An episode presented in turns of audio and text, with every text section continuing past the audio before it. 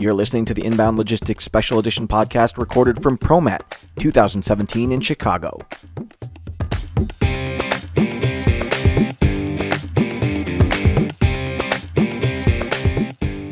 Inbound Logistics was at ProMat 2017 in Chicago, where we invited several thought leaders from the industry to answer some questions about the state of logistics today and where it might be headed in the near future.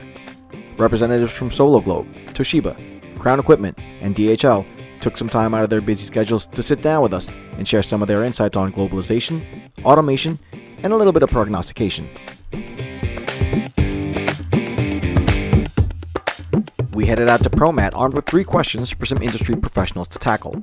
Emmanuel Langlois, Executive Vice President of Sologlobe, Jim Gaskell, Director of Global Business Technology Development for Crown Equipment, Dan Trainer, Business Development Manager for Toshiba, and Adrian Kumar, Vice President of Solutions Design for DHL, sat down with us to give us their takes on the issues. Our first question centered around a phrase that inbound logistics editorials have used for years. The phrase is, The world is your warehouse.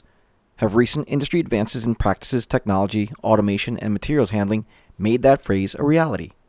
Emmanuel Langlois of Sologlobe had this to say.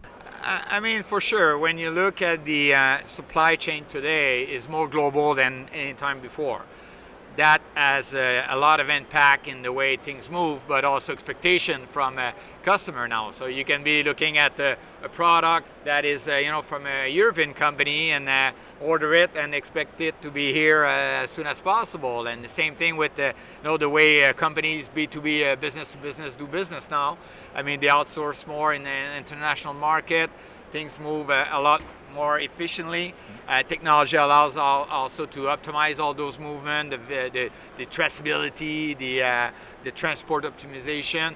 So for sure, the world is now one big warehouse, and uh, you need to be able to pretty much uh, source everything uh, from anywhere and make it efficient in uh, how things move. Because at the end, I mean, things need to move physically.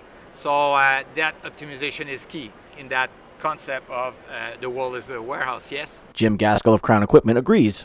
Yeah, absolutely. Um, you know, when I think about that question, I think about how the internet has empowered um, every uh, potential uh, marketer of business to be able to get to every consumer. And, you know, the range of how a product gets to the consumer can be from somebody shipping it from their house to um, it being shipped from a mechanized warehouse where there's almost no people. And so, you know, we've been in material handling for over 50 years and we've played a big role um, in that space in between. Dan Trainer of Toshiba hedged his bets just a little bit. Oh, well, um, I think we're getting closer to that reality. I mean, here being at ProMat, you can walk the floor, and it's a huge show, and you're seeing all sorts of innovations that allow the the warehouse to be much more efficient with less people, or making the people that they have more efficient, which lets them put out more product you take that and then you expand that out to all of the home-based businesses and smaller businesses that are feeding and going out in the world. So yeah, we, we do it, see it there. Uh, will we ever see it to where it's the norm? I don't think so because we've been automating and going since the industrial revolution started. With each advancement, it the worker shifts so they're no longer having to lift 100 pound bales by themselves. Uh, machines are doing that for them. So again, they're being more efficient, and we see that as a good thing all the way around. Adrian Kumar of DHL added this take. Yeah, definitely. I think for, for the better part of my career, most warehouse operations, despite the fact that there's been a lot of automation out there, most warehouse operations have been relatively conventional. But in recent years, what we've seen is the advent of a lot of new technologies, particularly in robotics. Vision picking is something that we're, uh, we're piloting and, and getting heavily involved in.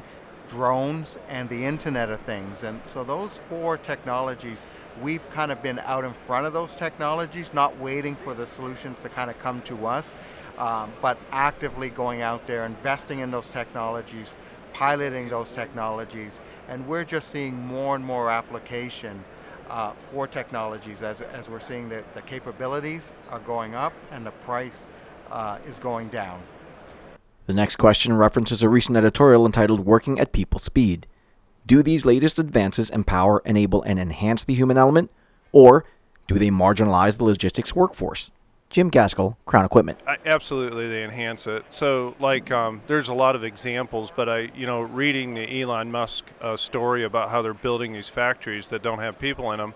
Well, manufacturing has probably been further advanced in regards of automating, but automation is now coming to the warehouse, and in the warehouse space, there is a whole um, range of automation. So, for example, we have some uh, technologies. Um, we've had one for five years where we can automate a low-level order pick by um, what is a semi-automation, which is like a driver assist sort of feature. It allows you to drive the truck by itself, controlled completely by the operator, so the operator can work from behind it and stack it. So, to answer your question, absolutely. Will those advances continue to come out? Absolutely. We will, I think continue to make the operator more productive as we get to the space of where we go to autonomy. Dan Trainer, Toshiba. I actually think they enhance it. And the reason that I say that is because the technology is now at the fingertips of each person.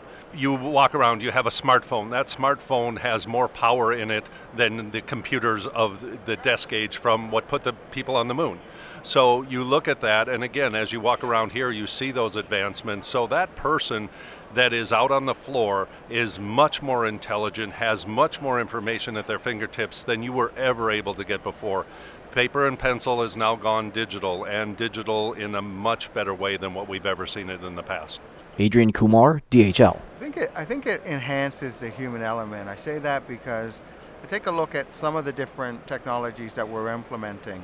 Technologies that can, like auto-guided vehicles, technologies that can drive around a warehouse operation, work within our existing warehouse infrastructure, and allow our operators uh, to do their core picking activity as opposed to just walking around um, and kind of being unproductive, if you will. Uh, so we're seeing a lot of technologies that can greatly aid uh, aid the human being within the warehouse floor. Vision picking, for example, vision picking that has an augmented image of what the picker is supposed to go out and pick, and it, and it will show them what that item might look like. So they're going to have greater accuracy.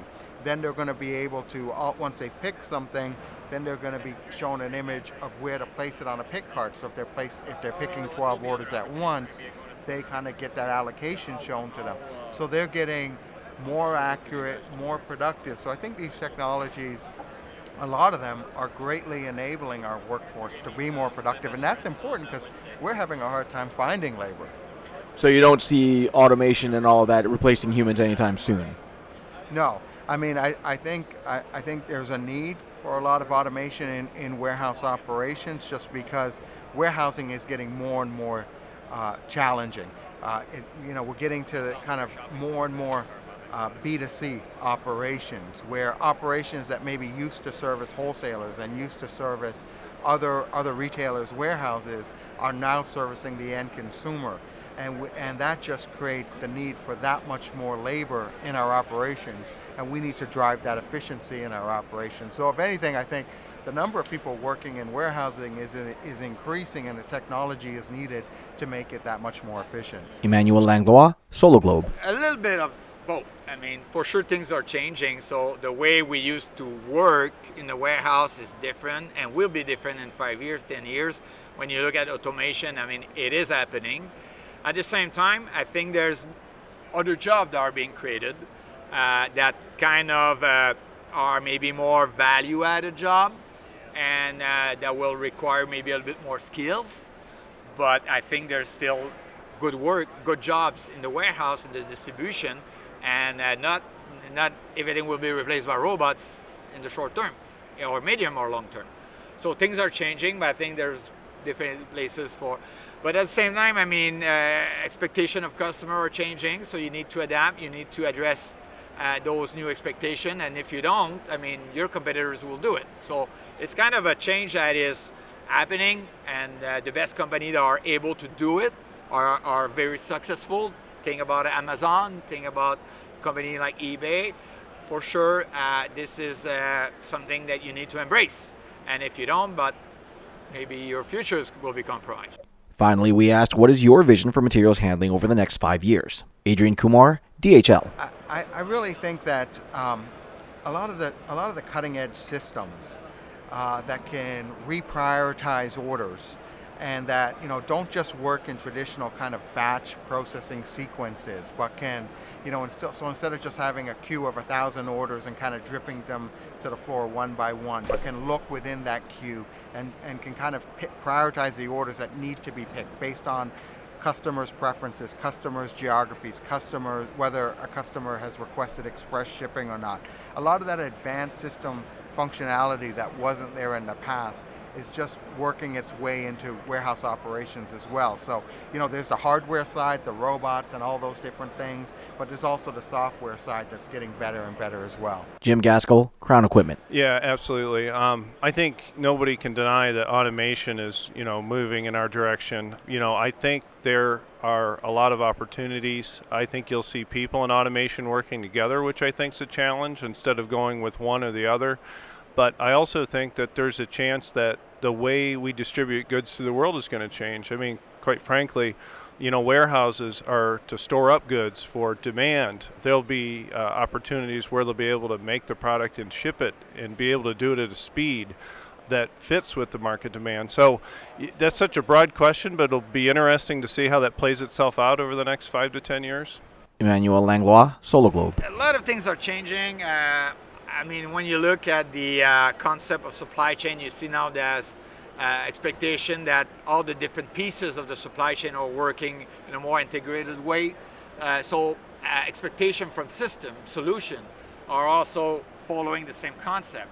People expect now having all kind of different system really working together as a whole to make sure that we have a holistic view of the supply chain and not a, a view by silos.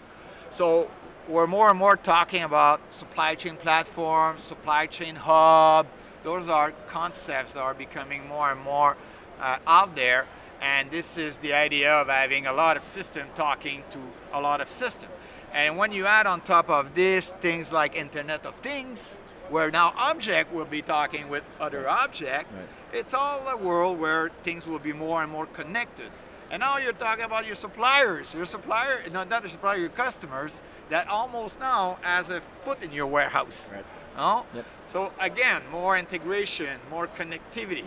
So all this world of connectivity will make it more like working together, working as a supply chain fully embedded, and that includes suppliers, that include customers, that include a lot of different players, and this is where things are going. So well, when uh, uh, you look at system, I mean, more open architecture, system that integrate better with other system, more real-time information, access to more uh, better quality information, business intelligence, uh, analytics. Those are all things that definitely in the next few years will be happening a lot. Dan Trainer, Toshiba. It's really hard to say because the advancements are happening so fast that I think um, electronics are getting smaller, faster, and that you're seeing it everywhere you go. Google Glass and, and the smart cars that are going to be driving themselves.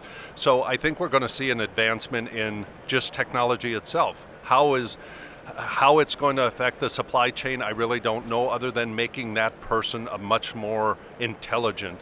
Uh, the front office is now so connected to the back office that, or the floor, that things happen at such a fast pace that the Amazons of the world that have to deliver in, in that day, or I order it online and I go pick it up. So I see advances there more so than anything else.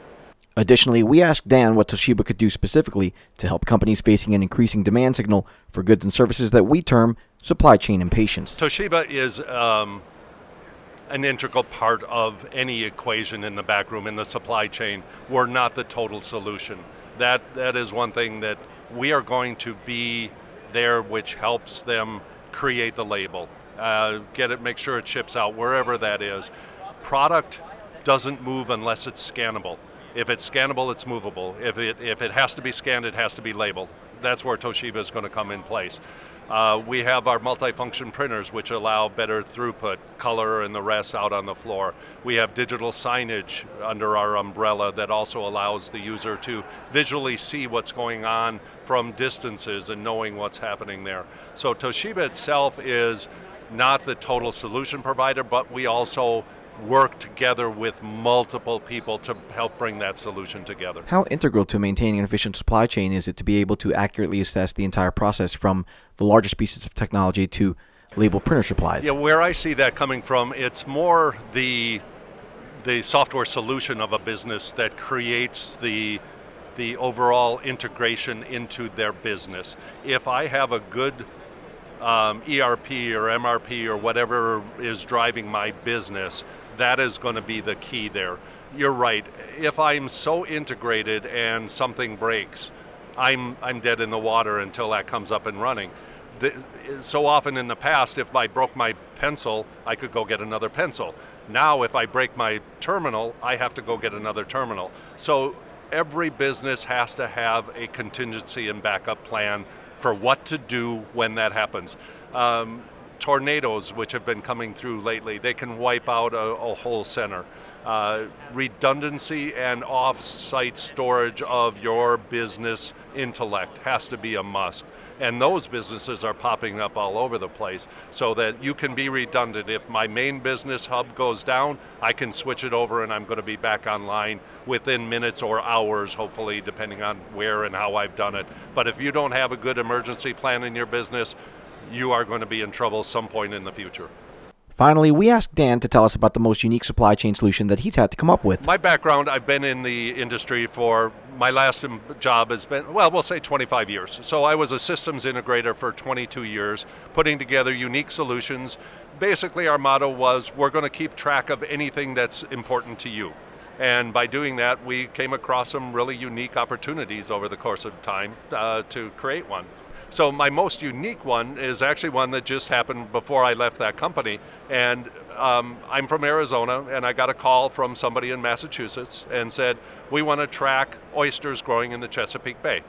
And I, after a description of it, they they have cages. They're roughly two by four foot cages, uh, roughly about a foot deep, and they stack two of them on top of each other, and then they put them out in the bay, and there's ten of them in a row in between two buoys, and they're just sitting out there for months. And as I'm starting to listen to her talk, I said, well, the reality is all that is is a warehouse. They're rows, and they had like 15, 20 rows out there, 10, 10 spots deep, you know, two. And then the information that they needed to get was how, when did that get put into the bay? What size were they in that? So when they got the order to fulfill um, hundreds or dozens or whatever it was of oysters, they knew that they had to go to this particular spot, pull up the cage. We put a barcode on the top of it. We talk about the barcoding. In this case, they were aluminum because they had to survive underwater. So we, they scanned it, pulled up the app. It said, yep, these are the right ones. They would pull out the oysters, put them back in, drop it in, and let them cook. And it it was unique but interesting. And here's a desert rat telling somebody in the East Coast how to how to keep track of things. Probably the most bizarre ones, uh, and this I, I, consider bizarre. So we developed a tracking solution um, in our company, and we put a contest out, and we said we're going to award a solution to the most unique use of that particular application. So we put it out there for a month, and then we got back a, a engineer was putting barcodes on all of his kids' chores in his house, and then he was scanning and tracking the kids' chores. And then he built the metrics from that that said, yes, you met your criteria, or no, you didn't, and it went from that. They won. That's great. I need that for my kids. kids left home. yeah, exactly. They're in therapy now. so.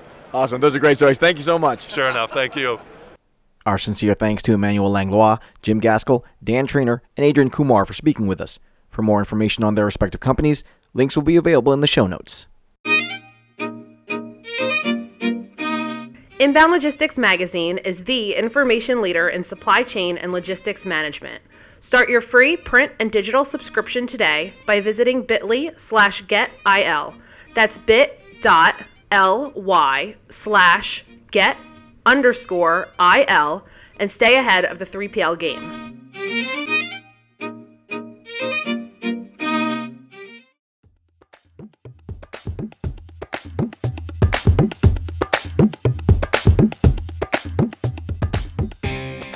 The Inbound Logistics Podcast is a production of Inbound Logistics Magazine. For the most in-depth information around logistics, transportation, and supply chain practices, get your free print and digital subscription at inboundlogistics.com slash subscribe. Connect with us via LinkedIn, Twitter, Facebook, and YouTube for the most current developments in the industry. All of these links will be available in the show notes. If you'd like to leave us some feedback or have a topic you'd like to see covered in a future episode, leave us an email at podcast at inboundlogistics.com.